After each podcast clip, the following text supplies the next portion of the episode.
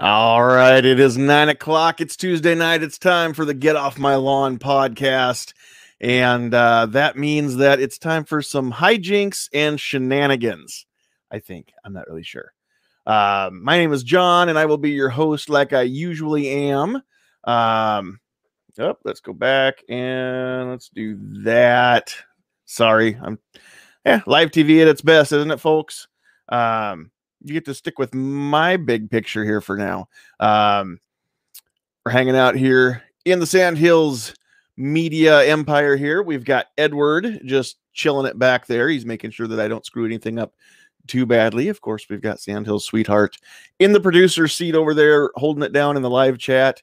So uh, if you're out there watching, uh, make sure you're leaving us comments so that we can say hello to you out there um, on the uh, YouTube side and then on the on the Facebook side.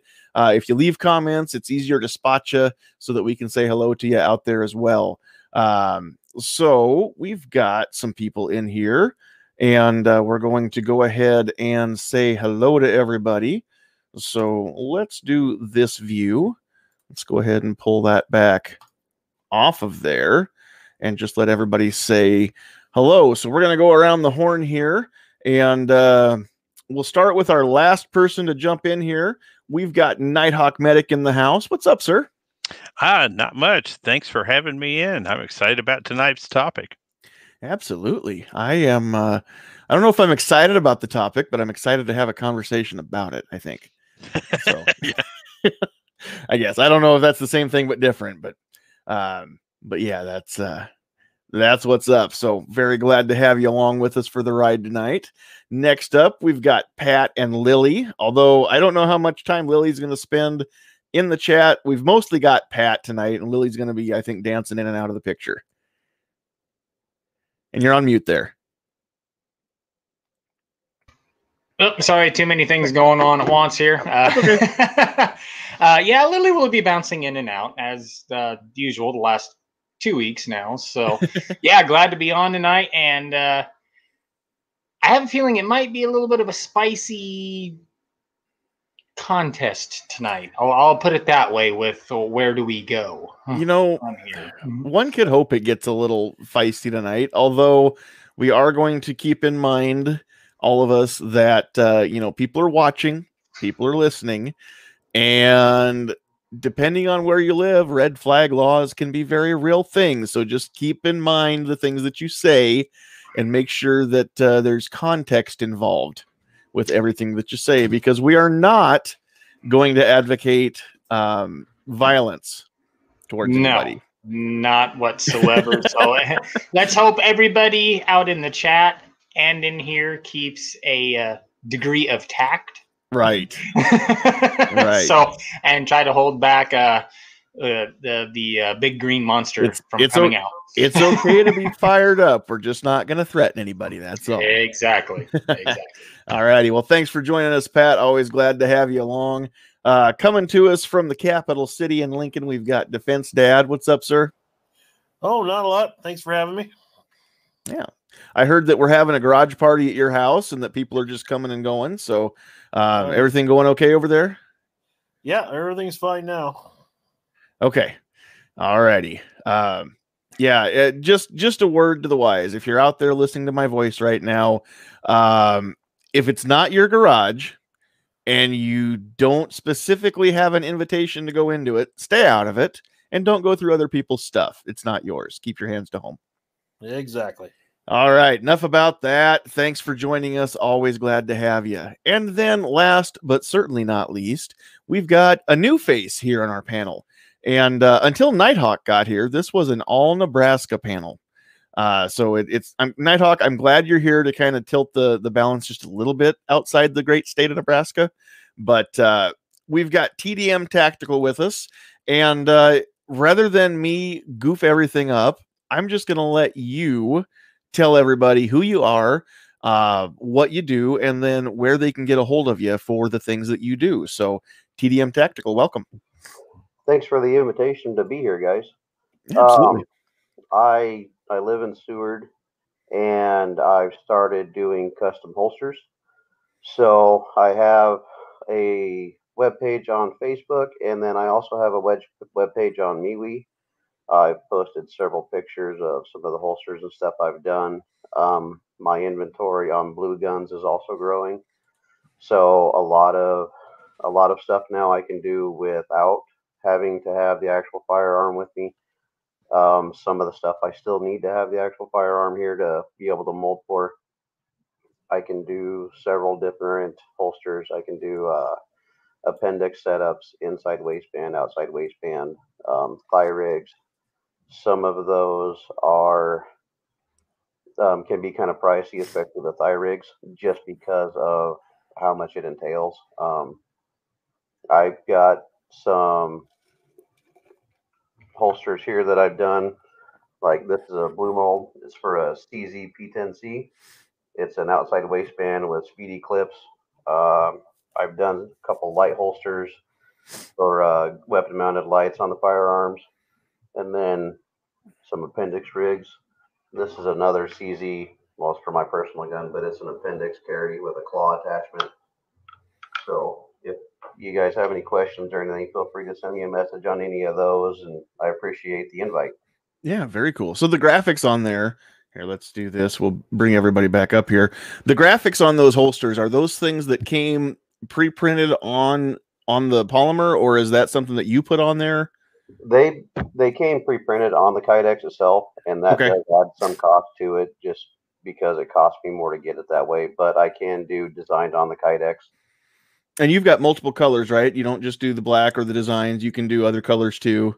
Yeah, I've, I've got black, gray, um, olive drab, orange, pink, lime green, uh, desert tan.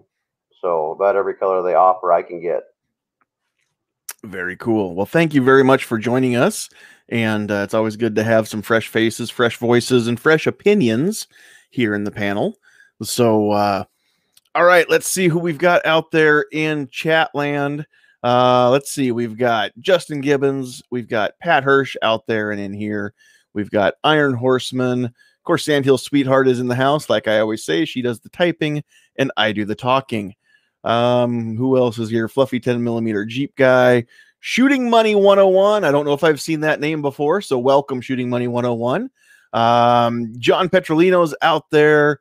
Uh, Barry Stearns is out there. Let's see, Gabe Stark, Defense Dad doing double duty, Tennessee Gun Guys in the house, 402 Outdoorsman, Vanessa Kitty, G23, and I know there's going to be more coming um, as we go. So make sure you're leaving us those comments, like I said, so we can say hello to you, and then we can get everybody on the list and say uh, thanks for showing up later on tonight. Um, oh, looks like it's Vanessa Kitty's birthday. Um, I'm not sure that must be a typo. Vanessa Kitty's 29 today, and uh, I'm pretty sure that that's what it was supposed to say. It was 29, not 59. So we get it. It was a typo. 29 years old. Happy birthday, Vanessa Kitty. Um, all righty. Couple things that I want to uh, touch on. First and foremost, you may have noticed that the duck in the corner is gone. And I've been talking about this for quite some time. Um, everything finally has worked out, and we've got show sponsors, guys. And so, um, the, just luck of the draw, it, it worked out that uh, the first week's show sponsor um, is actually in the room. Uh, so uh, I don't know if we're going to make his face turn red uh, as we're, we're talking about him or not. But uh, this week's podcast is brought to you by Nighthawk Medic Shoots. Nighthawk Medic Shoots is a channel dedicated to protecting the First and Second Amendment through advocacy and shooting. They evaluate firearms for new shooters of all varieties to help ensure every person in our nation has an opportunity to find a weapon they can afford and trust. God bless America and her people. May the Constitution always remain the law of the land. And there is the info right there. If you want to catch up with Nighthawk Medic Shoots on YouTube or Facebook, those are the places to do it. So if you are uh, if you are in uh, watching this on Facebook or watching this on YouTube, then uh, you can freeze frame this if you want to and, and uh, take those web addresses down. Uh, if you're catching this on audio only, um, real quick, it's youtube.com slash user slash Sarge with a capital S 4206T. And if it's facebook.com slash Nighthawk Medic Shoots TN. So there we go. Alrighty, and thank you very much, Nighthawk, for uh, your generosity and being uh, one of the show sponsors. So um, very cool to have you along with us tonight for the inaugural sponsor run. Uh, you know, it's my pleasure. I keep telling people uh, support the people that are having impact and stop throwing 20 bucks at giant organizations that aren't making any localized impact. So, John, it's my pleasure. No, we appreciate it. Uh, we appreciate everybody that wants to help support us. Um, other ways that you can support us, real quick, if you want cool Sandhills gear like this cool beat up trucker hat, um, it's I didn't even have to pay extra to, to get it to come all beat up like this. It already has got this broken in feel to it. Uh, go to blackswantactical.com and uh, go to the Team Sandhills collection and uh, you can get cool stuff. I'm I like I said, I need to sit down with with uh, Crumpy and we're gonna come up with some other cool stuff to get in there before too much longer. Hopefully by the uh, by the end of the year we can get some some more cool stuff up there. But for now, hats and stickers and uh, just stay tuned. More stuff is coming all the time. And then if you are looking for us on podcasts, uh, you can get us on anchor.fm slash sandhills dash shooter. Uh, you can catch us on Spotify, Google Podcast. I'm working on getting it up on Apple as well. Um, almost everywhere that podcasts are found, you can find us now. Um, but uh, you can go to anchor.fm slash sandhills dash shooter and you can get the full list of the places that have it. So uh, just in case you're already using one of those other podcast apps then uh, you'll know if you can find it on yours or if you got to get a different one. So i think that's all the housekeeping i need to do for now. And uh, we're just going to get into some some fun stuff now. Um, it is the first of december. So congratulations everybody. You have achieved level 12 of what I like to call 2020 AD, which is I don't know if if I think Jumanji would be easier at this point than negotiating this year. So that being said, none of us really know for sure what's coming. Um, I, for one, have got more questions than I've got answers. Whether it's about COVID, whether it's about the election, whether it's about what's going to happen to me as a gun owner, whether it's about what's going to happen to me just as a free citizen, as a capitalist. Um, I've got so many questions right now that that don't have answers, and every time I get an answer, that leads to more questions than I had to begin with. And so, that being said, um, we're going to go through and talk about a couple of these different things and uh, just kind of i just want to get a feel what everybody else out there is thinking um where we're headed and then you know if if if where we're headed is a bad place then what can we do to pump the brakes on this and and see if we can maybe get everything you know put back on the righteous path? So that being said we're we're going to start off with just the covid thing the pandemic pandemic scamdemic whatever you want to call it um, and we'll just kind of go around the horn a little bit here. Um, so, uh, so we'll go back and, and start back with Nighthawk again. Um, where do you think this ends? At, at what point can we finally be past this? Uh, I believe in my heart when it's convenient. Well, that's true. Um, I I honestly believe that at one point it will be more convenient to get rid of it than to keep it. Um, we've seen more and more even sources that in the past were saying things like this is the end of the world beginning to pony up that um, they may have made errors. Um, we had Dr. Fauci the other day say, you know, closing the schools was an error. We should never have closed the schools. That was actually bad for the kids.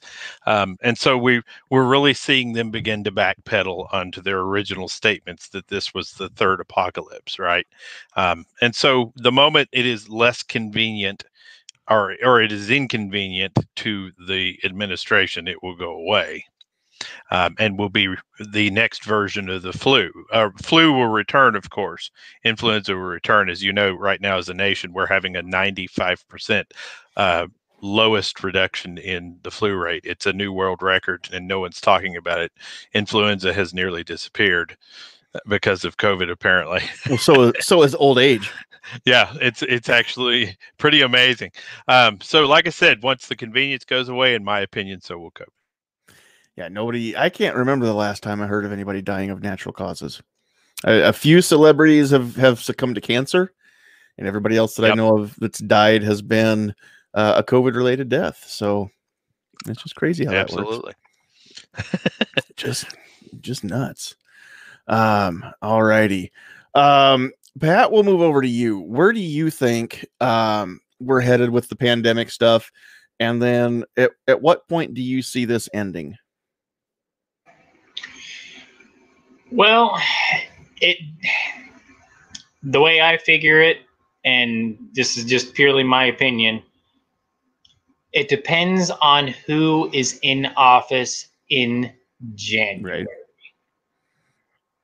So I think if Biden gets in, it'll be all balloons and happiness and everything. And now that Trump's gone, the wildfires are gone, COVID's gone, everything else that was bad is gone. It just magically disappears. But if Trump stays in office, I think you'll see the media keep badgering about COVID and everything else that's been going on, and they'll just blame the orange man as bad. So honestly, I think it just depends on who gets in office and whoever the whatever the media deems is a top story. Mm-hmm. So that's all I got to say about that. All righty. Moving right along, defense dad. What's your take? Well, I'm kind of in agreement with both of them. It's, you know, with the, I guess, kind of brainwashing, I'm going to call it, has gone on. They said there would be a ramp up of it again in November. Surprise, surprise, that coincided with the election, and it happened. um, you know, Didn't take much of a fortune teller there, did it? Yeah. And now they got everybody scared and brainwashed with it. And then who yeah, whoever's in office, he's right. You know, if Trump ends up keeping office, then they're gonna keep attacking him and, and blaming it on him. And if if Biden actually gets it, all of a sudden, you know, what's next? It's gonna be dropped by the wayside and it's, things are gonna get, get lightened up and things will be reopened and they're gonna say, Oh, he magically fixed it in his first month of presidency. Yeah, that's a good point. All righty. Uh, TDM, what do you think? Well, I've actually had COVID myself. Um, what I went through, it wasn't, I didn't have it very bad, but I also don't normally wear a mask. Um, that's just not something I really agree with. But then again, I mean, if, if I was sick, you know, I stayed home, I stayed away from other people. I made sure, you know, to socially distance if at all possible. I actually spent the whole week that I was, I had COVID moving we moved our whole house in that week. So my issue with it was is the the after effects of the COVID was the biggest thing for me. Um, is it a serious thing? It, it definitely affects a lot of people. I mean, it's it's something that you know I recently just yesterday had a friend die of it. That's been in the hospital for like a month in Lincoln. So um, it does affect people, and it is something that is killing people. But I'm like of a lot of other people. You know, I mean, out of all the billions of people that are in the world right now, how many are actually recovering from it? You know, how many people are getting marked that they're dying from COVID and it, it is just complications from it or their underlying conditions that actually, you know, they might have got it and they died in a car wreck. You get marked for COVID death, you know, something like that. As far as what what I can say that it ends at, they've been trying to do flu vaccines for how many years and we still have the flu i, I don't think it's something that's going to go away i think it's going to become the new flu honestly Mhm. No, I would say that that's probably very true. A um, couple comments that I want to get to before I lose track of them here. Um, Barry out there on Facebook says he just liked your page. He's looking over it now. You've got cool stuff. So uh, if anything, we're we're very thankful that uh, we've got people here watching and listening that uh, that do actually go click on on people's pages that we have here in the panel. So that's pretty cool. Um, and another one from Gabe Stark. I just want to throw this up there because I keep saying this, and I don't think we're actually going to uh, shame her into this happening. But um, Gabe Stark says that Sweetheart and I should switch roles, and uh, she should do the talking and let me do the typing. Which, first of all, as far as the typing side, that could be a disaster because I'm definitely not going to keep up the way she does.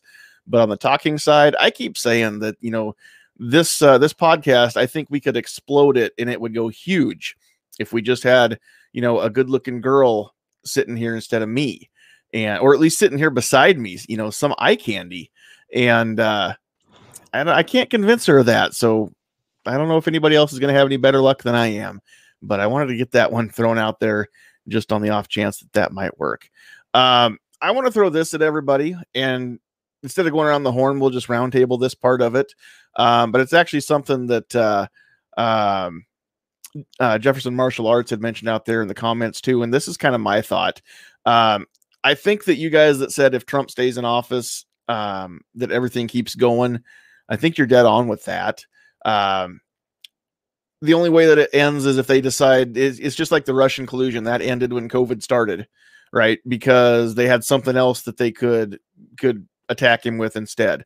Um, JMA out there says if Biden takes office, the whole country will be in lockdown, and I think that that could be a very real thing. We've already got so many people conditioned now to you know just wear the mask just stay home save lives you know it's for the greater good everything else that um, you know, if if Golden Boy Biden decides that he wants to just come out and say, "Hey, you know, we're going to have a nationwide mask mandate and we're going to have a nationwide lockdown and you know, a nationwide curfew," any of that kind of stuff, people are going to be like, "Well, yeah, I mean, we have to. What option do we have? None." You know. So, what do you guys think about that as a possible scenario? And anybody that wants to, just go ahead and jump in there. I I don't wear a mask for anybody. You, you that goes officially under you're trying to m- mute me, right? And and so the reality of this situation is, I think they're going to have to do it to find out who the problem is, right? They're going to have to do it to find out who's not sticking to the plan, if you will. I believe fully that that is what they will do because there's no reason to not do it at that point. Uh, once you've achieved complete control, um, you then move to consolidate control. And that means you eliminate troublemakers. Right. Yeah, and I'll throw a little uh, caveat onto that too, right on Nighthawk Medics, a little deal there.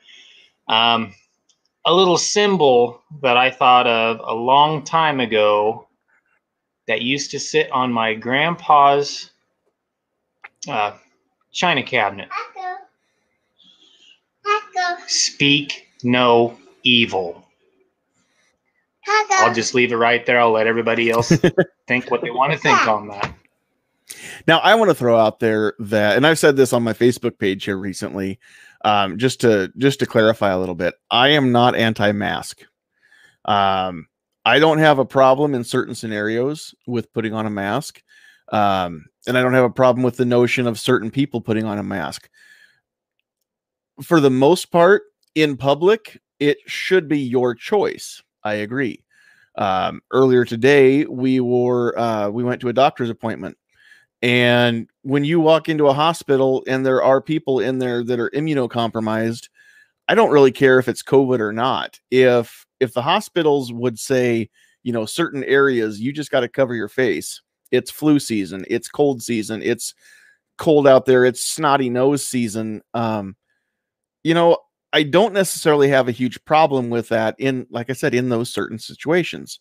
Um having somebody who, you know, has been immunocompromised and has been through chemotherapy and things like that. I mean, you know, a couple years ago, my wife was wearing a mask out in public and there was no COVID 19 at the time, you know, um, just because we couldn't take a chance of her getting, you know, pneumonia or influenza or anything like that either. Um, and we tried to limit to the best we, uh, you know, as much as we could the places that we went out in public. Um, but when it comes down to you know places that uh, you know I have to wear a mask. With a couple night couple nights ago, we went out to eat, and I had to put my mask on. You know when I walked in the door of the restaurant, and then um, I had to leave it on until I got to my table, and then I sat down, and then I could take it off because COVID can't live below this line. Everybody knows that. You know they've done the research and and we're going to follow the science on this one so if you're seated at a table in a restaurant and you're below this level then clearly you can't be infected. Now, if you stand up to go to the bathroom, then yeah, you've got to put your mask on because your you know your head, your lungs, everything's above that level. But once you're back to your your seat, then it's okay. Um, you the COVID can only live at a certain at a certain level, and that, like I've said before, I think that's why the kids aren't getting it because they you know they're short, and so um, I think only only the tall people are getting it. People um, people in chairs, people in wheelchairs, and and uh, children. I think they're all just inherently safe according to the restaurant procedures. Now, in my town, we have a mask mandate, and any place that uh, that's not a restaurant, then you have to keep your mask on. So I don't know if there's something in the air when you cook things, if if the grease in the air, or just having you know um, food, if that makes a difference. But apparently, COVID knows that you it, it can't come below this level at a restaurant, but anywhere else, apparently, you still have to wear it. I just don't understand how a single droplet of COVID can instantly infect you, but all other sources of water that we share for some reason are impervious to it. Well, anybody with COVID has super spit. Clearly. It's just and, all there is to it. And apparently, eyeballs were not susceptible to it. But for some reason, in hospitals, when we had people who had highly contagious disorders, we had to wear eye protection and that's not a thing with COVID for some Mm-mm, reason. mm-mm. Even though, from what I've been told, and and you would know better than I would, um, I've been told that the eyeballs actually more infections get into the body through the eyes and then through the nose or the mouth because of the defense mechanisms like saliva and mucous membranes that Correct. noses and, and mouths have. Correct. And for some reason, COVID doesn't act that way, which is, you know, I had SARS in 03 and I was in full protective gear back then and still somehow managed to get it. Mm-hmm. So I, I'm a heart patient. I should be dead by now, by all logic, as well as all uh, workers of fast food joints and, and places like that. Mm-hmm. Now, it, it, all tongue in cheek aside, I understand that the mask isn't supposed to eradicate the virus. I get it. Uh, the mask is just supposed to keep keep the infection from spreading as as quickly. So that being said, um, that one that makes me go back to the thought of you know we had what two weeks to flatten the curve, right? We were gonna just flatten the curve, fourteen days to flatten the curve. Do you guys remember what day that started? Because I do. It was St. Patrick's Day. St. Patrick's Day. Well, this is the first uh, plague I've ever seen in my life where they quarantine healthy people. And not only that, but we're losing our minds over a disease that you have to take a test to know if you even had it. Yeah.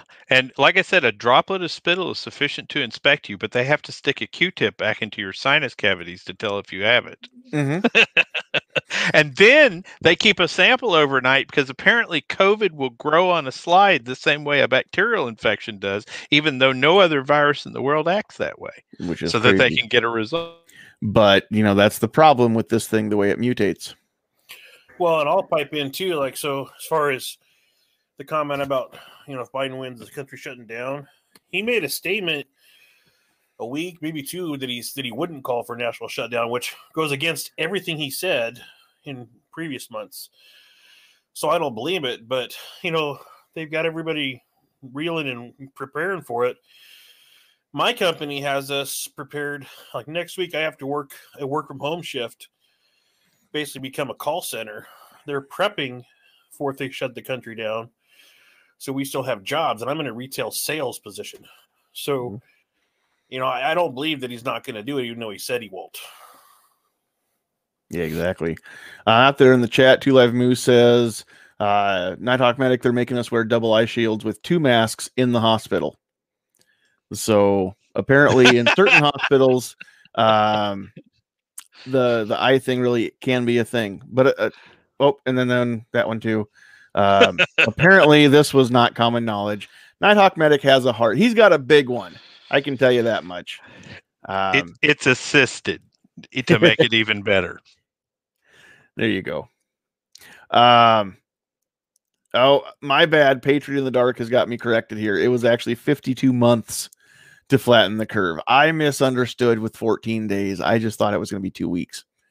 Um, not 52 months. So I get it now. My bad. Because it's only been what eight months now Um, we're going into into the ninth month of this 14 days to flatten the curve. And so um I don't know. It just the original thing was it's inevitable. We can slow it down. We want to get ahead of it so the hospitals aren't overrun until we can get more respirators. And then it was, you know, the the goalpost has just kept moving and kept moving. And when, when that was attainable, then all of a sudden it was, well, now we can't have, you know, it, we've got to make sure that the the number doesn't go up. And then it was, well, now it's we until we have a vaccine. And when we have a vaccine on, you know, just really eminent now, it's going to be, well, everybody has to get it. Um, you know, and, and then, I mean, honestly, and again, tinfoil hat warning coming here, kids, but do you see in this country in the next six months to a year or sooner if well again depends on who's in the white house. I know we'll we'll we've established that. But let's say that uh, the electors vote here in a week and um, biden gets the, the election and he takes office in january sometime between january and july sometime in the next six months or so do you see having to have papers documents showing that you've been vaccinated to travel between states, between towns, to leave the country, to get into the country? Um, are we going to have checkpoints and and have to you know show our papers just to to gain passage? And I'm going to say interstate passage, or even within our states. leave, leave the international travel out. Yes, parts of the country you already have to do that. What, what, so what state was I forget? I think New York City for Thanksgiving. If you wanted to go over there, you had to quarantine before you could go back. Yep. I think I read an article in New York City. They've got uh, checkpoints set up between some of the boroughs. Yep. Yeah.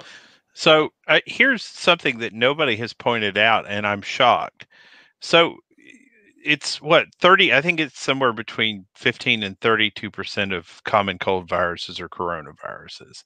So the company that's about to release this vaccine will have effectively cured the most one of the more common versions of the common cold. They will be gods. It has been known within medical fields that if a pharmacology group could come up with a solution for the common cold that they effectively had a gold printing machine. But not one of these companies companies is bragging about the most useful cross use for this corona vaccine. It should virtually eliminate everything but rhinoviruses from common cold. Human beings should become intrinsically more healthy than they've ever been. Sick days should be a thing of the past. So if it is anything but the miracle cure for the common cold, then the only point of it is to set up checkpoints to determine who is compliant. So wear a mask, get your vaccination. How quickly can we turn this into Nazi Germany? Right. Let's see. I want to. There we go. Yeah, or Russia, because back in the USSR, you had to have papers to travel between territories. Nope, that's true.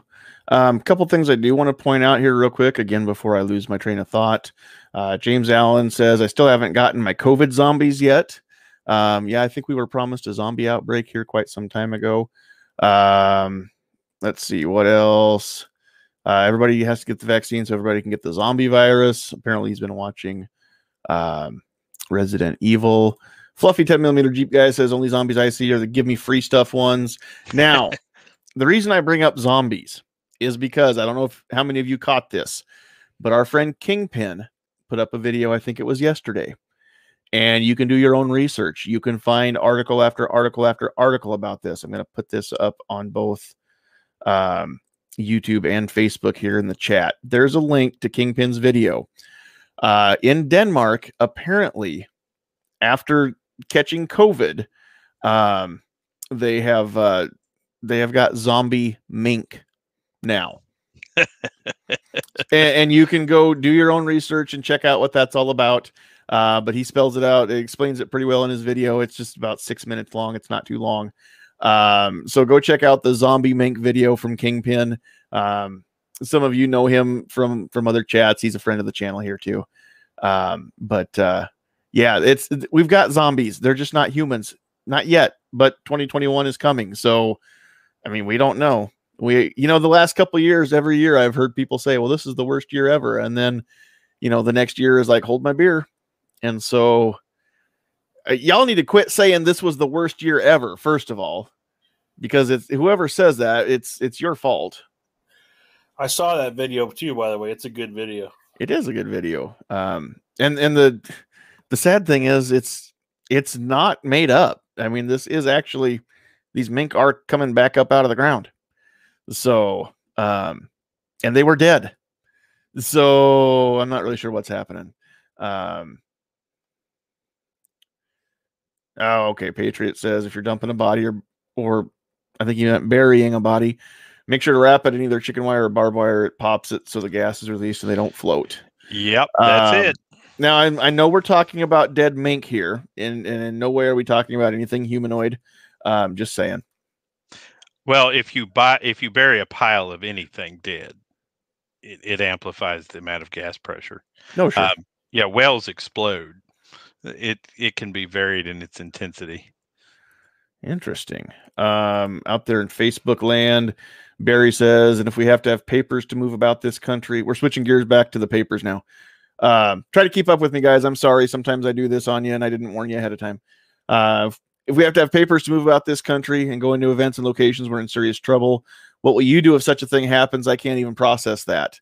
Um, that's just the thing. It depends on, it depends on to what extent depends on if it's just a sporting event i'll be not going to sporting events um if it's going to be to move you know from town to town or or state to state then we're going to have a serious issue on our hands um but at that point what option am i going to have if i need to go into south dakota or into iowa or into kansas and i get a checkpoint at the state line saying hey you've got to have papers i'm not getting through so i'm going to go to I mean, I'm going to have two choices. I either get off the road and go find a place to just, you know, cross, which in some places I know where to do that. In other places, I don't.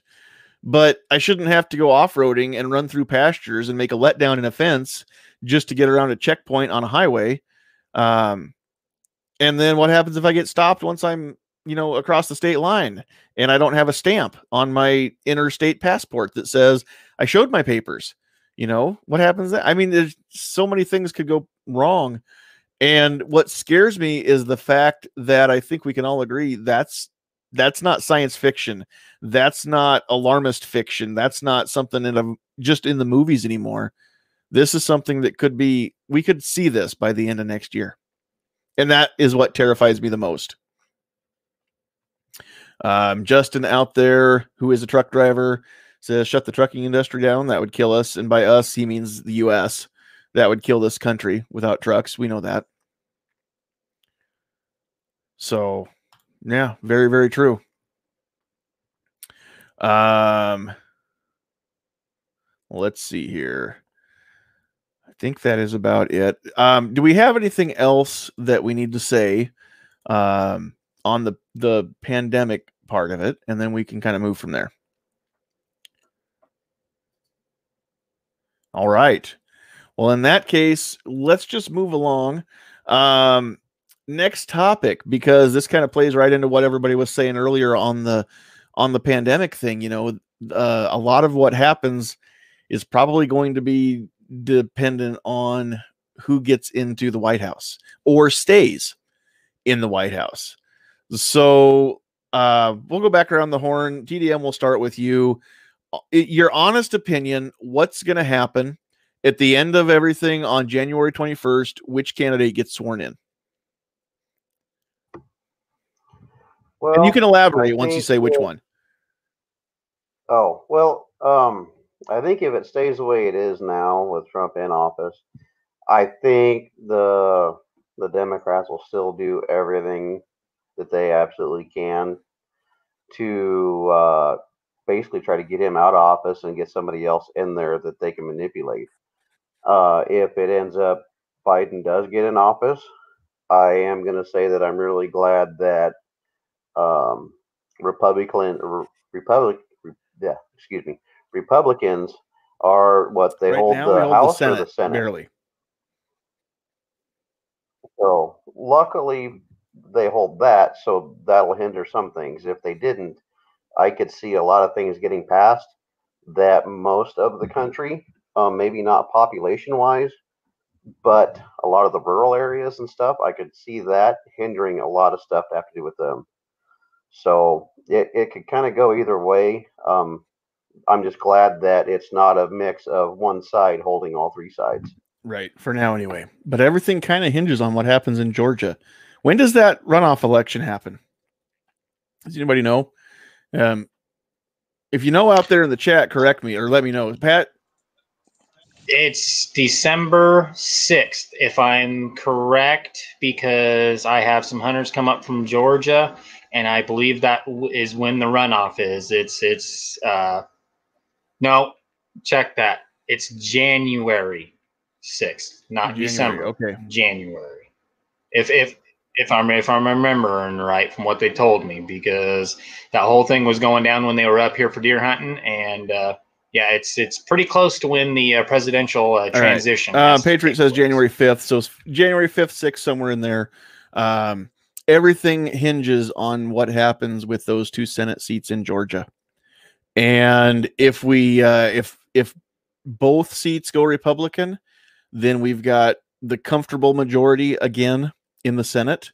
Um, if even one seat goes Republican, I think we've got 51 49 Republican in the Senate. Um, so we've got the majority, but barely. And then I'm not sure what happens if we end up going um 50 50 if, if they both go Democrat. So, real quick, if you're in Georgia or you have friends in Georgia or you just know where Georgia is on the map, then and if you don't know where Georgia is even on the map, then uh, yeah, please don't get involved in politics. But it's very important to reach out to our our neighbors to the south and east, or if you're in Florida, to the north, um, and and just let them know that uh, it's it's important that they go back and and they they cast a vote in this runoff. Um, and if they want to see their country completely get unraveled, then they can sure put a couple more Democrats in the Senate. But if we want things to even have uh, uh, any semblance of normalcy, then um, we really need to to keep uh, Republican control of the Senate. Otherwise, like you said, we're going to have you know both houses and the White House um, Democrat controlled, and if that happens, then you know there could very well be legislation passed that uh, adds more seats to the Supreme Court, so that that becomes political again. Uh, and we're finally getting to the point where our SCOTUS is apolitical, which is the way it needs to be. They need to be politically neutral. They need to be constitutional. Um, politics have no no place in the Supreme Court, in any court, to be honest, but especially the Supreme Court of the land. Um, politics need not play into it.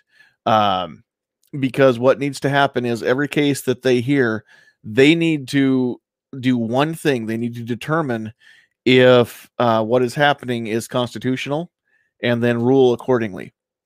Um, the the measuring stick by which every Supreme Court case needs to be measured is the Constitution.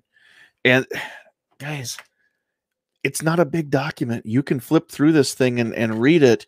And if you've got, you know, even a um, even a, a middle school or junior high reading level, it's going to take you a few hours to get through it. This was written in such a way that you and I can understand it. We don't need a law degree to understand what this says. So it's not hard for you and I to look at a law and then look at this this uh, this list of laws and say, hey, does this match up, or does it violate what the Constitution says? Um, and so by the time people get to the Supreme Court, they need to have a long history of doing that and nothing else. Um, I don't care if they have a D or an R or an I or um, you know a lambda or or a gamma, whatever the letter they have behind their name. I don't care. Um, it it it needs to be constitutional, and people like um, Justice Barrett. I mean, she's got a history of determining what's constitutional, leaving her personal views out of it. She won't bring her personal views into the courtroom. Um, and and that is i think admirable as a as a judge especially as a supreme court justice that's the way it needs to be and if the senate goes democrat then it's not going to be that way we're going to get more justices uh, of course the democratic uh, president picks them so they're not going to be conservative or even constitutionalists they're going to be uh, left-leaning uh, uh, liberal justices and then again, you're going to look at so many things going completely haywire with the way that this country was designed to run.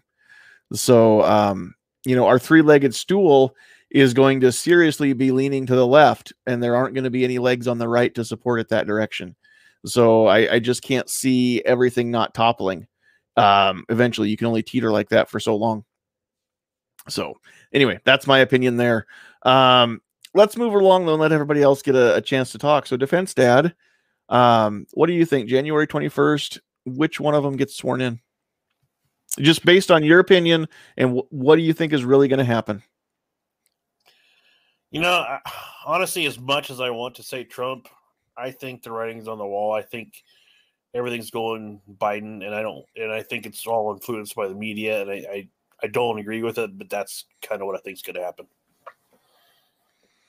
no, I I I understand, you know, wanting one thing but expecting something Mm-hmm. different. But uh, go ahead and elaborate on that. What do you mean as far as the media? I mean, what makes you think it's probably not going to be Trump?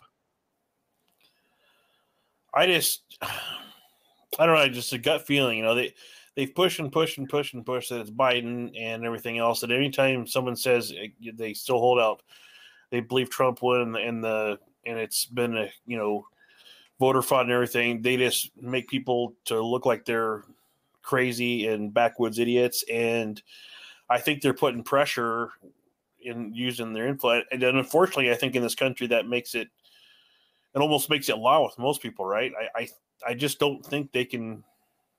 I don't think they're going to get it cleared where Trump's president, and I and I think they, and I hate saying that because I truly believe that there was enough fraud in there. I think he won. But the reality of it is, just because it's right and just because it's true doesn't mean it happens in this world anymore. Yeah, yep, that's very very true. All right, Pat, what do you think? January twenty first, who gets inaugurated? Well, honestly, I don't know. Um, I would like to say Trump. It's kind of leaning towards Biden right now.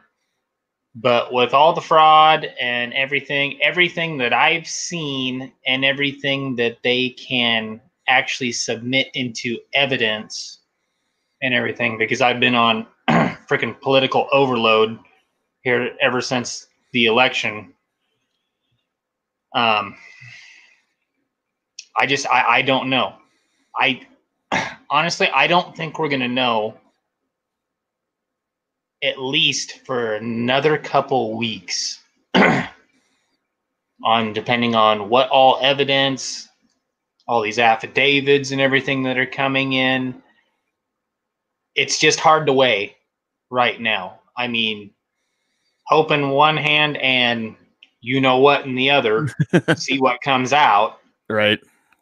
But right now I think it's kind of even right now. It's it, it's it's we're at a tipping point right now. It, it, I honestly think it could go either way.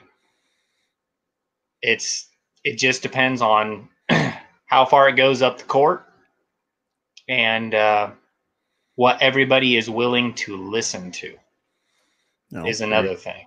Very true. Uh, before I lose my tra- train of thought here again, and we go to Nighthawk. Um, out there in the chat, the ghost with the most is in the house. Uh, he says Tim Knight has gone to Georgia for the next two weeks, going door to door to talk about the the Senate runoff. That's incredible. Um, for those of you that don't know who Tim Knight is, you should look him up. He's a former NRA board member. Um, I don't know if he's currently on the board. I don't remember, but I know that he was in the past. Um, he is a huge 2A advocate. He's gotten very, very vocal in the last few years. Um, I'm Facebook friends with him. I haven't had a chance yet to get him here on the podcast, but uh, um, that is, you know, eventually the plan.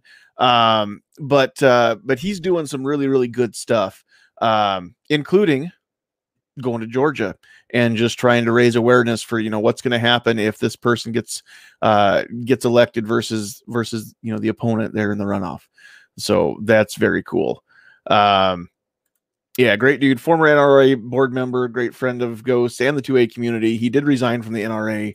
Um, Ghost said, um, but I I've heard a few interviews. If if you go check out um, the last couple GRPCs and then I think the both of the last two um, two A rallies for your rights the the one that happened last year in Washington D.C. and then the one that happened virtually this year.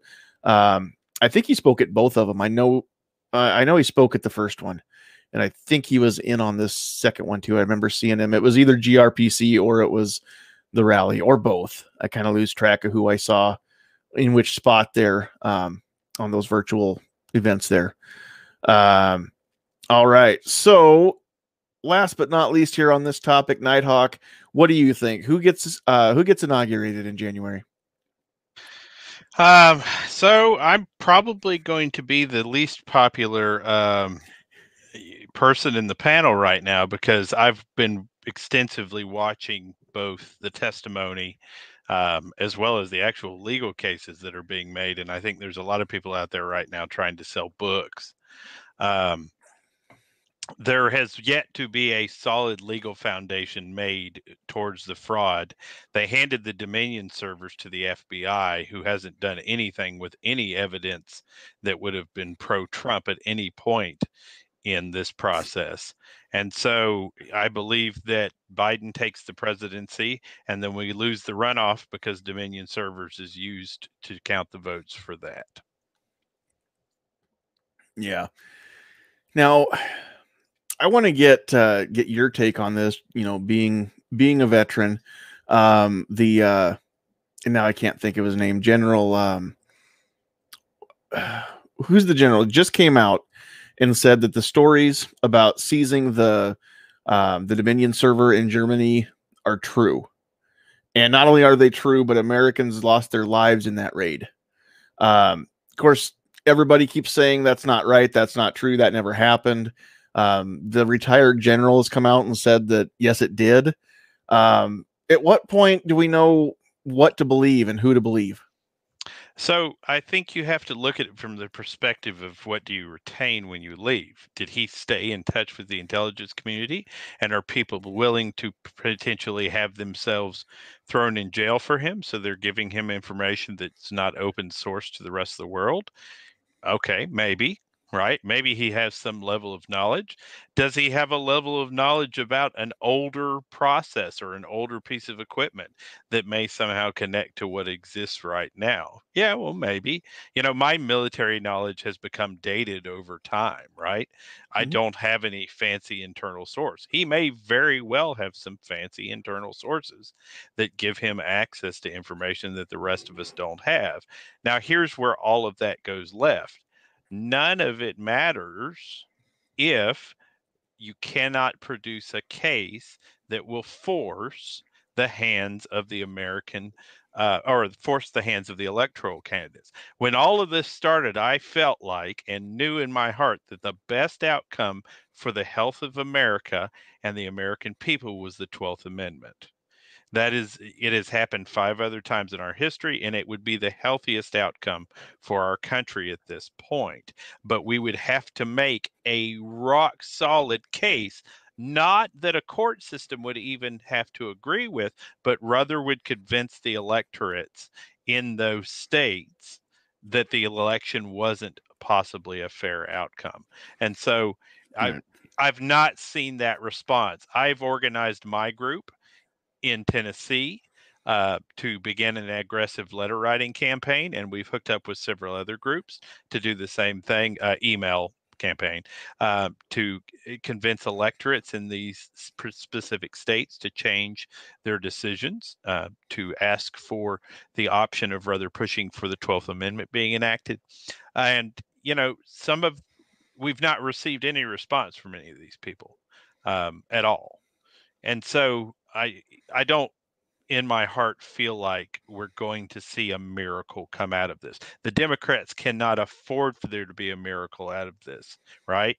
And what more, I'm not even sure how that deals with the country. Even if we pretend that only instead of it being half the country feels disenfranchised this but let's just pretend that 5 or 10% of americans end up feeling disenfranchised at the end of this election one way or another. That's a tremendous amount of damage to our nation as a whole. Mm-hmm. All right we've got another panelist who has just joined us. We've got the ghost with the most ghost tactical. So real quick um i want to tell you hi and let you introduce yourself and where people can find you and what you do. And then uh, I know you jumped in here because you've got something to say. So I'm just going to give you the floor, sir. Oh, I don't really have anything to say. I just, uh, oh. I thought this is just starting, so I'm just joking. You know. uh, we can start right now. Uh, no, um, it, it, never really gets started until you get here. You were asking earlier. It's General McInerney who's the one okay. that came out and said it. Um, but no, I, I, just want to jump in because I thought it was an interesting conversation. But I, I kind of am in the same place with Nighthawk. As much as I hate to say it, I think that um, there's too much stuff that would have to happen in the next 60 days, or actually less than that now. It's you know six weeks for Biden not to be inaugurated. But um, I think what two things are going to happen. I think one they will definitely look at federal election laws and create or close out loopholes. Or they're going to create. They, there needs to be some court sort of oversight in these things. But two, I think what's also going to happen is is it may not affect what's going to happen in January, but I think that what we probably will see in the midterm elections is a really big red wave on both sides of, of the aisle for uh, Congress and Senate that I think that it's going to make enough people upset that we could see a really big red wave happen in uh, the midterm elections. That's just my take. Can I add a comma to that, Ghost? Absolutely. If Biden takes the presidency and does what he's done for the last 37 years, no.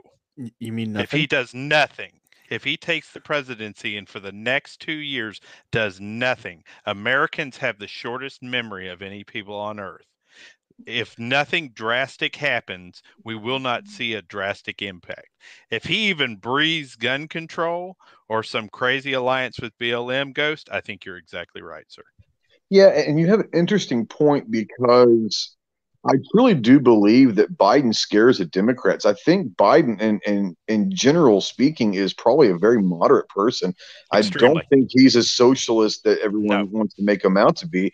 So I think he does scare Democrats because I don't think he. I think he. And I think Clover said that he made a good point. I think he wanted to be president. I think he said what he had to do yep. to tend to the people. I think he's want to be president. What I worry about is what does Kamala do and what does Pelosi do behind the strings? You know, you saw, I don't know if you guys have seen, Hillary put a p- big push for the UN uh, ambassador. You haven't seen Hillary in a while. Um, what's happening behind the scenes is what it scares me. It's not Biden himself, it's everyone else behind him that could be making a p- power play. That's what worries me. Is not Biden himself, it's Harris, Pelosi, and Clinton.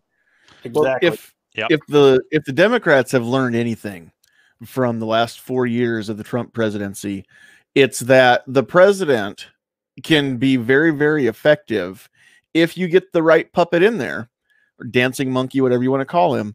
Um, the president can be very effective at um, getting everybody's attention and and taking the focus so that you're not focused on what's all happening behind the scenes because he's out there, you know, doing his his little dog and pony routine. Come on, uh, come on, man. You know the the the thing that that you know, um, and while he's doing that, and we're all making fun of him, yeah, just what Ghost said. I mean, this is happening. This is happening.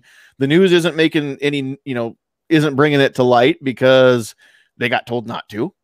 Um, and we're all looking at, you know, creepy Joe sniffing people's hair and that's yeah. what we're focused on and we don't actually see things until all of a sudden you know the the chessboard is set the pieces yeah. are in place it's too late and then we're going well how, how did we get checkmated again this always happens to us Well, Yep. think about it, and this is not to sound. This is going to be a little bit of tinfoil hat thing, but so it, when did you guys watch when they came out and he did his acceptance speech the first time, and they had him like jogging out, trying to appear youthful and everything. Before that, they had Kamala dancing all over the place. Like they're just trying to make him look youthful long enough to get him in the president. And then, like everybody else has been saying, he's not going to be president very long. He's going to have health issues or something. He's just he's the avenue they used to get who they really want to be in president, and that's really what I think. Well, talking about a tinfoil hat. So we know that Hillary made a push for UN ambassador. She's been very quiet lately. Kamala has been extremely quiet in the last month. So the whole tinfoil hat thing is people are worried about Pelosi stepping in as VP. I think that if the tinfoil hat works right for them, the 25th Amendment is invoked in the first year, if not shorter than that. And don't be surprised if Hillary is named VP and then Kamala somehow shows up missing. I'm just saying, Hillary's going to be president one day, some way, shape, or form. I'm going to get out ahead of this. Half, half a joke, but half serious. I'm just going to say that that Kamala didn't hang herself. Right. Now, there's one thing about Biden. If you guys remember back in 2008, and Obama was talking about his choice of Joe Biden for VP. If you go in and listen to what he said, he's very respected. He's liked on both sides of the aisle, and he's a good guy. What does that mean? It means he doesn't do much, but he's a likable guy. So I'm not terribly worried about what Biden's going to do. Like you said, it's the people pulling the strings behind him that we're scared. Yeah, but Guys- but right now he's a useful idiot, just like the press. That's right. Exactly. just And an it's- addendum. Hillary can't become the vice president if if Biden is 25th Amendment out. It would be Nancy Pelosi. I'm just saying the tinfoil hat tells me that Hillary's going to figure out a way to be named as, as Harris's VP, and then Harris will disappear and Hillary become president. Just saying. Tinfoil, tinfoil hat wearing. All right, Pat, what were you going to say? Well, first of all, I was going to say that was pretty good, John, and uh, yeah, Epstein, and uh, yeah, it's it's a lot of sleight of hand. But isn't, And- isn't that what Washington's been for longer than any of us can And, remember? and exactly, and both sides do it. Don't get me wrong; Republicans are just as bad as everybody else out there, but it it just it's to me. I'm a country boy, and I can smell cow manure from three miles away on a windless day. Oh yeah. Um, you know, and and part of it too, um I just completely forgot what I was gonna say now. I'm sorry. Yeah, it, it'll come to me later. Don't worry. It'll be we'll be, we'll be past that. But yeah, eventually I'll think of it again. Um so all right. So um one thing that we didn't get to ask you yet, we went around the horn earlier, Ghost. Um, I don't think you were in here when we were when we were doing that. Uh, so I want to get your take on this one too. Um, we, everybody else has chimed in as far as this pandemic goes. Um, where are we going from here, and at what point is this behind us? If or or do you think it's ever going to be behind us at this point? Um, as far as COVID or the pandemic, I Well, mean, the, The, The COVID, COVID thing- pandemic. yeah, the, the COVID, I think it, I think what happens is don't be surprised if Biden does a nationwide shutdown. I really think that that's a possibility.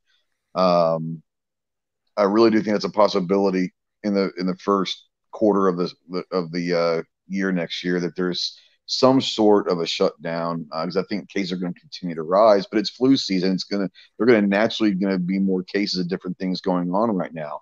As far as um, what happens in the future, I don't think we're ever going to be the same. And it's not necessarily a bad thing. I think a lot of business corporate structures and models are going to be completely different than they were a year ago because they realize that they can still function with people working from home. Restaurants that never did carry out or delivery are now benefiting from that. I, I think that the model of business is going to change forever because of this. So I think that could be a positive thing. But as soon as this goes away, there's going to be another, you know, bird flu or something coming. There's always going to be something.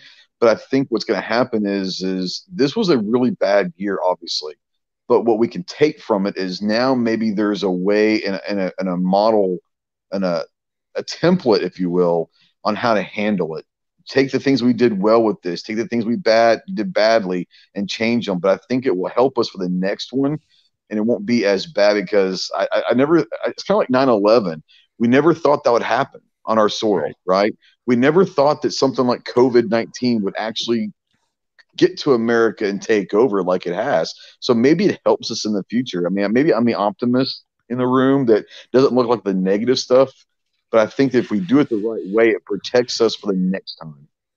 Well, you know, just kind of a counterpoint to that, we were told that 9 11 was going to happen the entire time I was in the military. They were always telling us. Yeah, about, but the American people never thought it would actually happen. That's what I'm saying.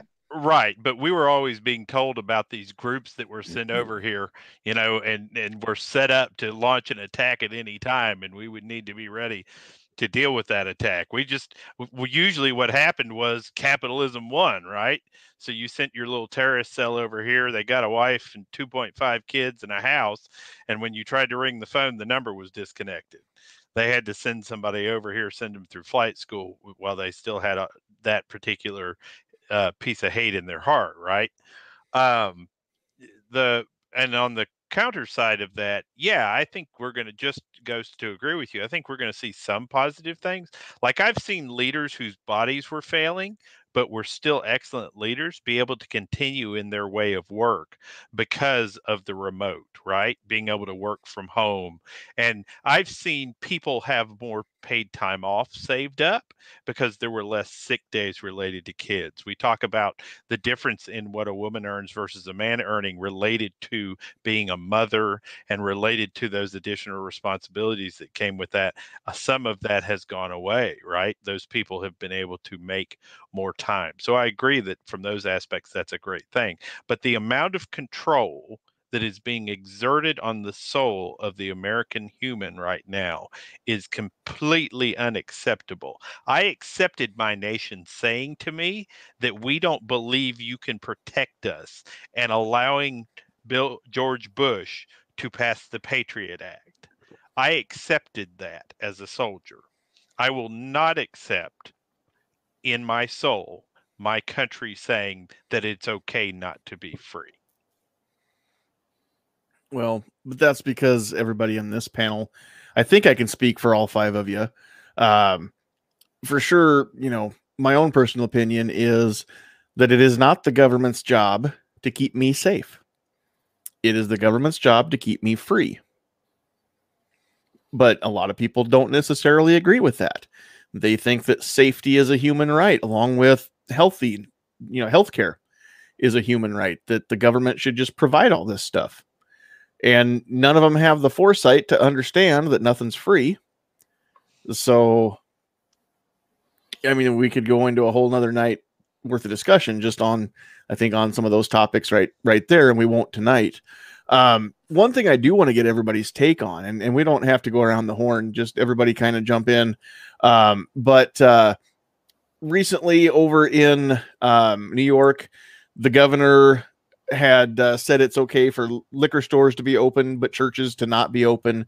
And SCOTUS uh, basically um, just slapped him around like a uh, like a redheaded stepchild. And for any of you um, who have red hair and, and a step parent, then you know, I'm sorry, but um, that's how Andrew Cuomo kind of got treated by SCOTUS. I mean, in in the rulings, I mean, um, was it Gorsuch that that wrote the the main ruling. I mean, he was he was basically coming out and calling Cuomo everything but an idiot um, for even trying to implement such unconstitutional uh, executive orders, uh, you know, in in his state.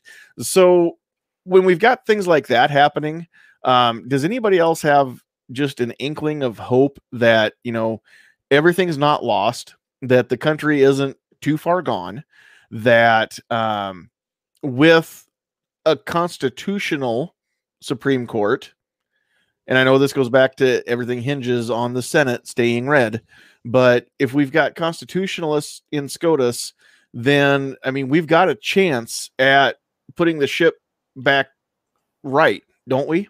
Uh, what do you guys think about that? Well, I don't know if it was a stomping. I mean, Gorse, uh, what what's his name? Roberts voted with the liberals. Well, We just Roberts always votes with the liberals. off. Robert Roberts is is like a leaf on the wind. I mean, he goes Yeah. whatever whatever direction the political wind is blowing. For those of you that are Lonesome Dove fans, he's Jake Spoon. But anyway, but um, yeah, from the the standpoint of our Supreme Court, I think we can't, in any way, shape, or form, trust that that's going to be the thing that gets us there. You know what I mean? Uh, because the moment the Supreme Court becomes the thing that we're hanging our hopes on, we can be guaranteed that they're going to pack it. Well, and don't forget, they have came out and said, without come out and coming out and saying that if they win, they're going to add judges. So we're not going. So we don't necessarily have that, you know, advantage of having the the constitutionalists on there because they're if they if they do what they want to do, even though they haven't come flat out and said they're going to do it, they're going to add judges on their side and stack it their way. So, I- I mean, I want to have hope, but I don't think that I don't think we can count on that. but again, everything hinges on what happens in Georgia at this point, then, doesn't it? Exactly. Um, if we can keep the Senate red, then yeah, they're not going to get anything through on that as far as that goes. But you can't hang your hat on just No, one absolutely thing. not. There has to that, that there has You, to be you sound like a farmer there. on. You, you can't Well, just you, you- you can't base your little bit, livelihood on but, just one crop know- uh, when you're farming. exactly exactly. You you get you got to have re- call it whatever you want. You got to have layers you got to have redundancy you know you got to have backups to it you know uh, you got to have more than just one Mhm. thing to hang that hat on because if you put all your eggs in one basket guess what? One little stumble and they all crack and break Yeah, Well, exactly. and you you have to see the cycle here, right? So if we're if we honestly all can say that we believe that Dominion Systems was used to cheat the election, they would be fools not to repeat it if they get away with it, right? Y- You know, if they could get away with it with everybody looking at it, why would you not ensure your victory in Georgia and then stack the Supreme Court on the backside? Yeah, but you know, there's going to be a lot of scrutiny. It, it's one election on, you know, in January, and the whole country is going to be looking at this. So it's it's going to be harder to pull the wool over everybody's eyes. It's going to be harder to to cheat that one if if that was going to be the intent. Um, I I honestly think that they're going to have to uh, do it the old-fashioned way and just campaign and it may be with misinformation, but they're going to have to sling some mud or something to sway the Georgia voters, um, because we're all going to be watching to see what happens. So, I mean, everything everything hinges on that. Every just everything for the next four years at least depends on what happens on January fifth or sixth, whichever day it is in Georgia. And so, yeah, definitely. Um, Yeah, well, I can tell you as somebody who gets Georgia commercials on his TV every night, what they're doing is they're saying that the Republican candidates all profited off of COVID 19 and believe that you should die. That's Oh, well. basically what they are. That's what every commercial that comes on TV says. These people made money off of COVID 19 and they believe that your children should die. That's every commercial. And they've spent millions of dollars on commercials for it. It is literally every third commercial on general television. Well, and again, I'm going to say if if you're in Georgia, or you know people that are in Georgia, or if you're even uh, if you can find it on the map, and there's a chance that people that you talk to might it might get back to Georgia, just talk about it, bring it up. The whole country needs to be talking about what's what's happening in this runoff election. The whole country needs to be looking at these candidates and just express. You know, if you know people in Georgia, make sure that they've thought about it. Uh, it's too important for people to not care. Um, one thing that I did want to mention though, before I, I lose again, lose my train of thought here. Um, everything's not completely hopeless. For those of you out there listening, um, you know, keep in mind that while Republicans didn't, you know, retake the House and the House is still blue, um, the the number of blue seats got smaller and the number of red seats did get larger. So the Republican side of the aisle in the House is growing. And if, I mean, maybe things don't go well for a few years, we've survived worse, right? But keep this in mind again in the midterm. Keep this in mind again in four years that, you know, if four years from now, if this country is just you know chugging right along and the wheels haven't fallen off and nothing really drastic has changed and, and things are still fine then you know bring this up to me. I'll eat my words. But i, I just don't think that that's going to happen especially if um if both houses in congress go go blue and and the white house goes blue. Um but that's i mean that's just one of those things where i think that as a whole i think the american people are are taking the what is it the red pill that that opens your eyes and lets you see what's actually happening right in the world. Um i think the country's waking up. I've never seen this many people care about politics as we have in this year's election. I mean i, I have not talked to anybody in my personal life this year that has said i don't get involved in politics i don't care i mean literally everybody cares this year everybody's watching everybody's paying attention everybody's listening. Now, what they're watching and what they're listening to, that I mean, that varies, of course, depending on where it's coming from. But the fact is, people are waking up and people are starting to see along, you know, one of the things that Trump has done that is great. And granted, yeah, he's done a lot of things I don't like. But one of the things that he's done that's great is he has broken down that fourth wall. He has peeled back the the curtain and he is actually letting us see how some of the sausage is made inside the the sausage factory, right? I mean, if anything, he is exposed a lot and on both sides of the aisles um so that it's it's not just the democrats some of it's republican stuff too but he has shown us that you know the things that we've all known and the things that we've all suspected he's kind of put it right out there that you know we can't really ignore it anymore uh, and, and you don't have to wonder anymore um, the republicans didn't get behind him uh, they never expected him to win. And then when he did, they didn't like him because he wasn't one of them and they can't control him. And so um, that's why we don't have a great replacement for Obamacare. The Republicans had nothing. You know, we had four years to do some great stuff for the Second Amendment. Nothing got done because they didn't want to back him and they didn't expect him to, excuse me, we had two years uh, but nothing got done in those first two years. And then these last two years have been, you know, just a debacle. Um, they never expected to be in a position where they could actually get anything done. So they got caught with their pants down. And then that made them look bad. And then that made them like Trump even less. Um, never mind what the Democrats are doing. There aren't that many Republicans that have stood with Trump. There really aren't. Just think back how many people have actually, from the, the red side of the aisle, uh, how many of those people have actually praised him?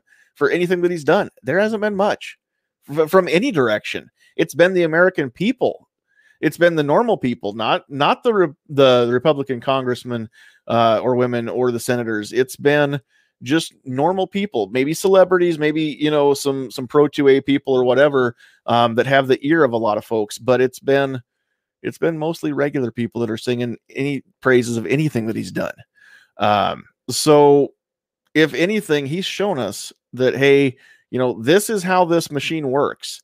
And I think there's going to be some people in the next couple elections who maybe are going to run that wouldn't ordinarily have run that are going to say, "Hey, you know, if if if I if I don't do it, I don't know who will."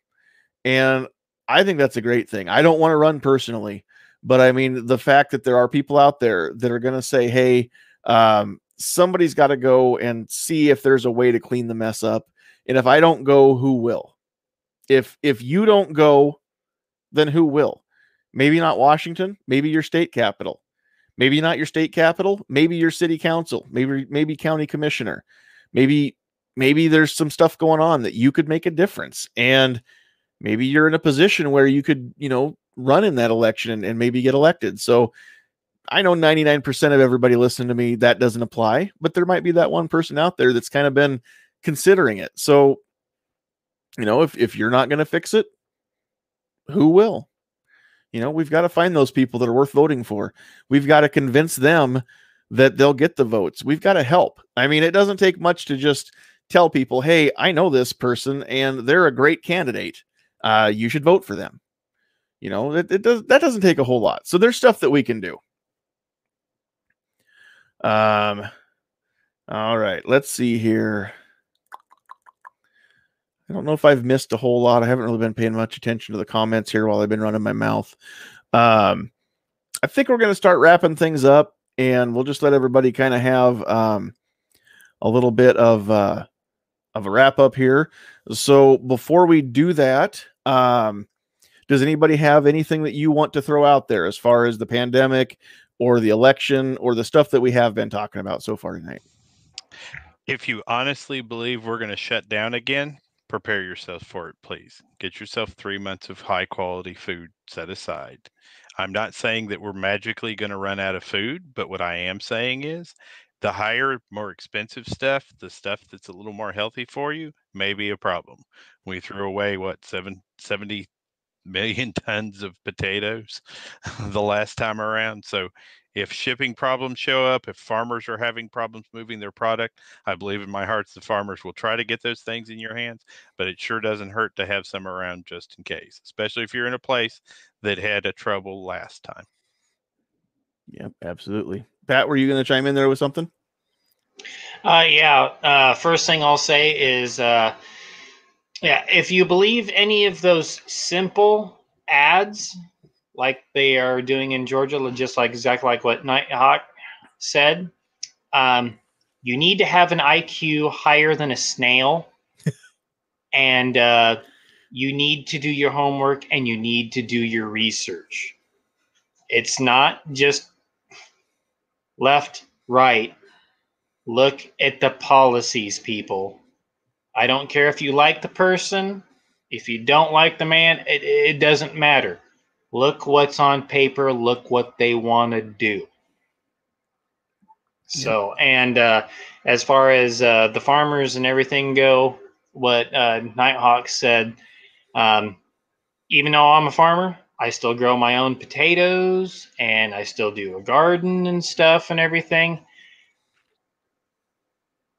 He's right. I mean, if if if things go really sideways, I mean, people need to have food and that's just the way it is. I mean, that's you need food, water, and shelter to survive. Yep. So, but that's kind of getting back to another slant, but I'll just leave it at that tonight. And uh, thank you. Yeah, you betcha. Um, and real quick out there, the chat Patriot says, on top of everything else, he currently has 12 frozen pizzas.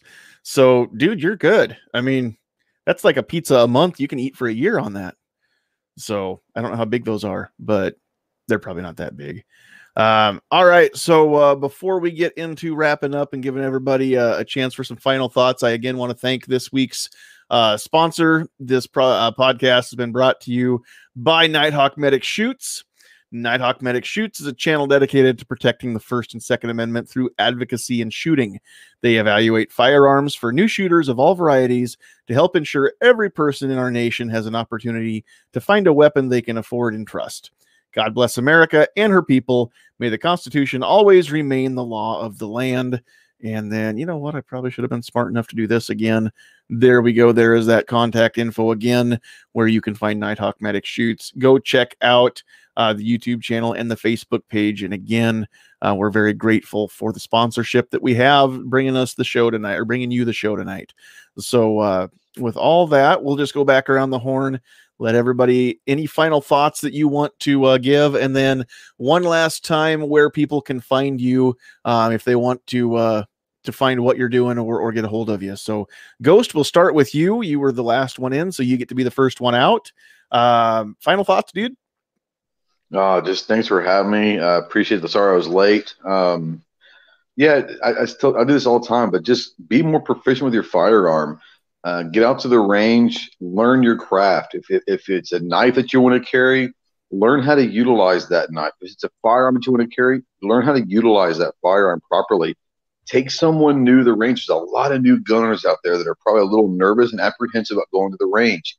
Take them out there, show them a safe, fun way to be more proficient with their firearm. Make them an ally. You never know what's going to take. They could turn into an ally of ours in the 2A community.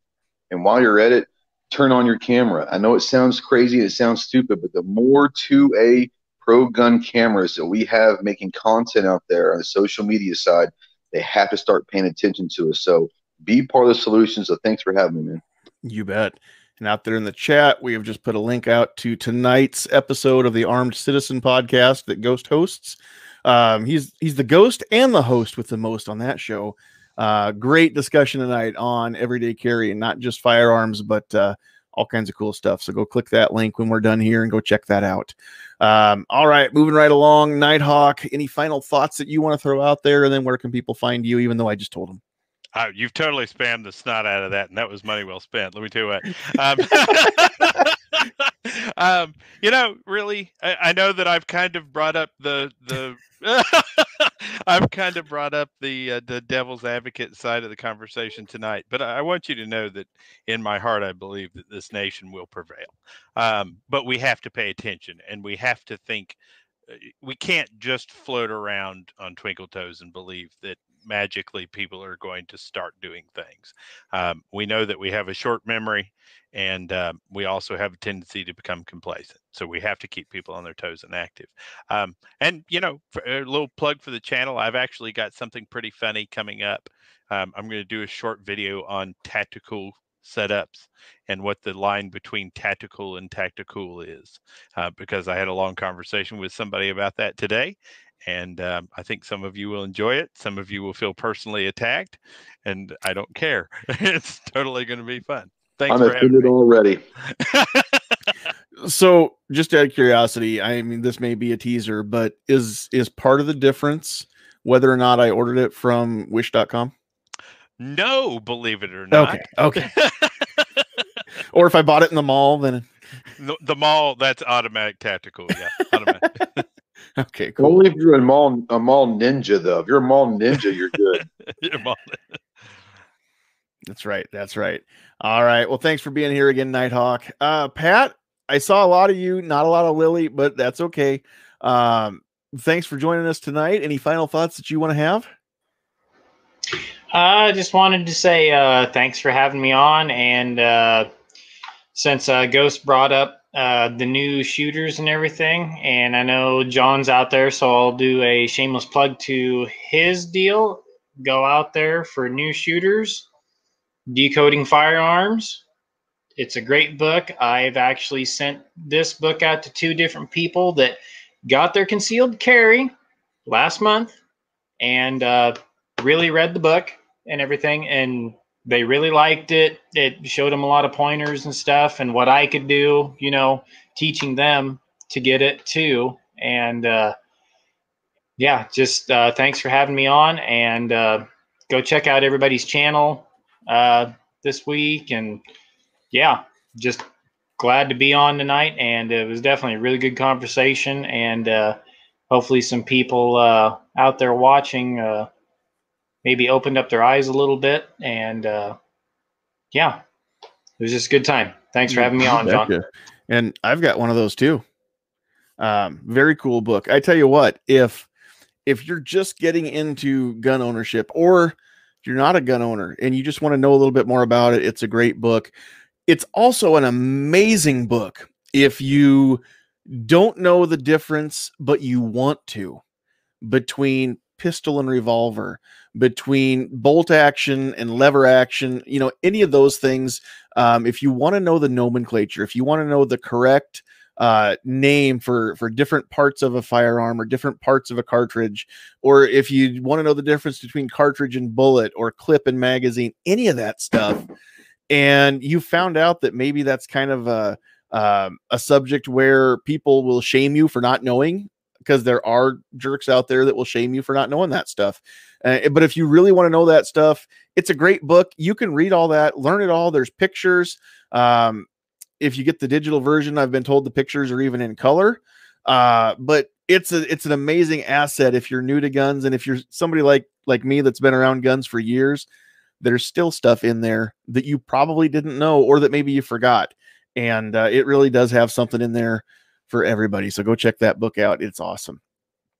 All right, Defense Dad, any final thoughts you want to give us? No, just thanks for having me. Um, you know, I think I think we covered a lot of good stuff on the, and glad to have, have kind of a diverse panel here tonight. But uh, you can find me on on YouTube pretty much. Uh, I put out two videos today. Uh, one of them's gun related. One of them is kind of a test to see if my B channel might be starting pretty soon. So, mm-hmm. if you want to see what was for dinner tonight and a good way to use up some Thanksgiving leftovers, check that out and let me know what you think. Awesome. I have to go check that out. Yeah, I was, I was uh, already in here talking to TDM before that dropped, so I haven't had a chance to watch it yet.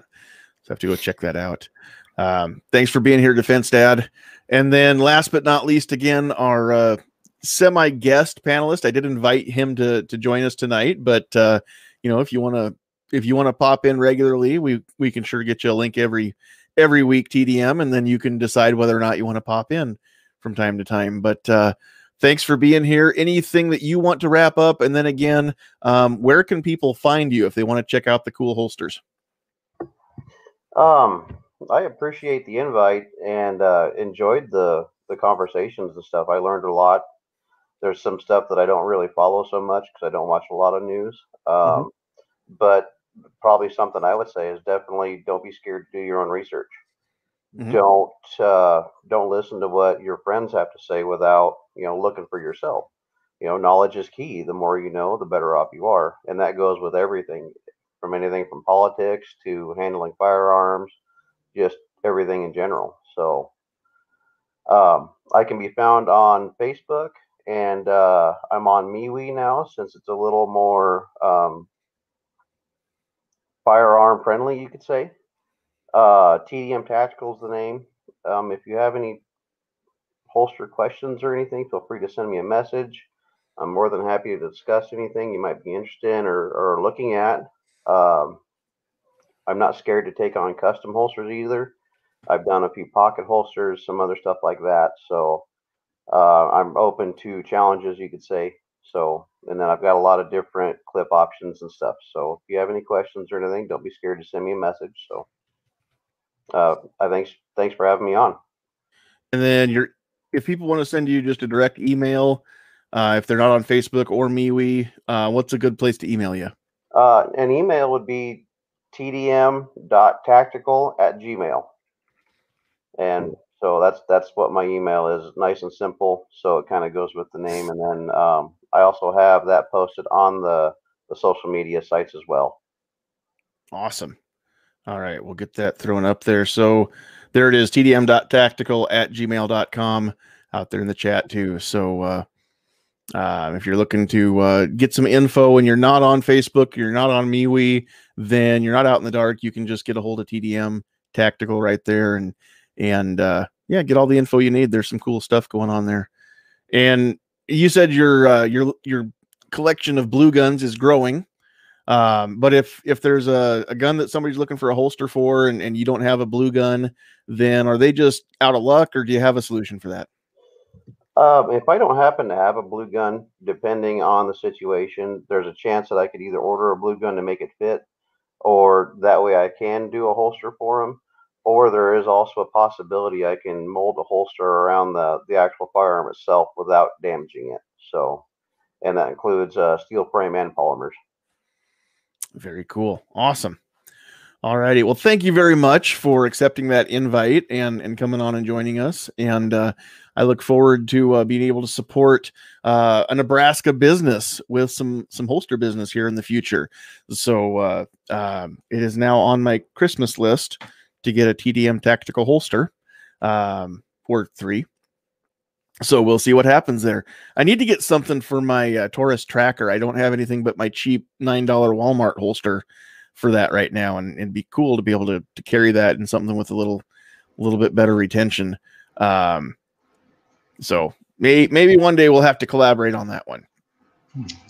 Can I ask one little question right before we go? Uh, no, we don't do that here. Go yeah, go ahead. uh, do you do stuff with Sig Sauer mosquitoes? I can. That's not something I have a, a blue gun for.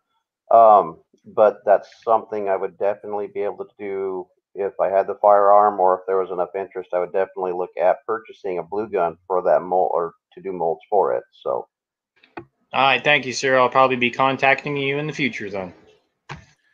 And for the record, the Sig Mosquito would also fit an ATI Firefly. I think it is too. I think that's the same gun. Um, it's just no longer imported under the SIG name. Um, all right, so uh, we've got the list. And for those of you who have never been here with us before, uh, we go through the list and thank everybody that was out there in the live chat. If you are watching on YouTube and you're not commenting, then we don't get to see that you're there. And uh, if you're watching right now on Facebook and not commenting, um, I didn't put everything in place to see you just out there. So if you didn't comment, then we don't get to, to read your name off either. So make sure you're dropping those comments. But uh, we want to thank everybody who made the live chat lively out there.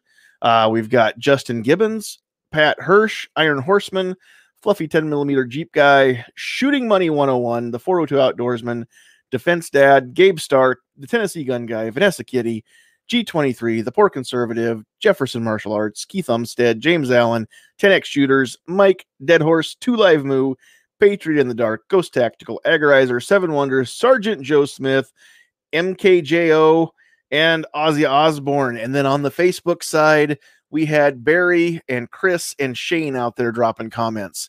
So thank you. And then we found out as I was following along in the comments that uh, some of you in the panel and some of you in the chat know each other that I know, and I didn't know you knew each other. So my world just got smaller. Very, very cool. Um, on behalf of everybody here on our panel, Ghost Tactical, Nighthawk Medic, Pat, and Lily, Defense Dad, TDM Tactical, on behalf of Sandhill Sweetheart and myself, thank you all very much for tuning in and catching us live. Uh, if you're catching this on the replay, then I'm very appreciative you clicked on that link. Uh, you can watch this anytime on Facebook, anytime on YouTube. Um, by uh, by the time we go live next week, this episode will be up on Anchor which puts it on Spotify and, and Google Podcasts and all those other places that we uh, we're currently up on those as well. They're all caught up. Every episode that we've done of the Get Off My Lawn podcast is now in audio form up there on anchor.fm. So uh, go check that out as well. Uh, thank you all very much for making this channel, for making this Facebook page, for making this podcast what it is. Without you, there's no need to do it it'd just be a bunch of us sitting around having a conversation. We could do that on Zoom. There'd be no reason to have to broadcast it. So without you, um, we're just a bunch of blowhards just uh, making no difference in the world. If you liked what you heard or what you saw, and if you think that you know somebody else that should hear it, please share the link. It's not that hard to click share and just forward it off, especially on Facebook. It's really easy to send that off now that we're back on Facebook again. So uh, get this out in front of everybody uh, that you can, please, and, and help us grow a little bit. Um, if you want to support the channel, not the show, we've got that covered. But if you want to support the channel financially, you can. There are ways to do that. Just reach out to me, send me a message on Facebook, or send me an email, sandhillsshooter at gmail.com, and we'll talk about that. Um, but the biggest support that you could possibly do is just to watch and to share. So please do that. Doesn't cost you a nickel to uh, hit that share button. Hit the thumb up or the thumb down. I don't care. And it, either way, it lets YouTube know that you were here and, and that you interacted. Um, but uh, we like those thumbs up a lot better. You can leave comments down below even after the fact. Um, so uh, so just because you're not watching it live doesn't mean you can't sound off. You can you can agree, you can disagree, anything like that that you want to do. Please do so um, because we want to know what you think and what you have to say as well. Um, that being said, I think we're going to call it a night. So uh, thank you, all of you, very much for joining us. God bless you. But you know what you got to do now? It's that time. Get off my lawn.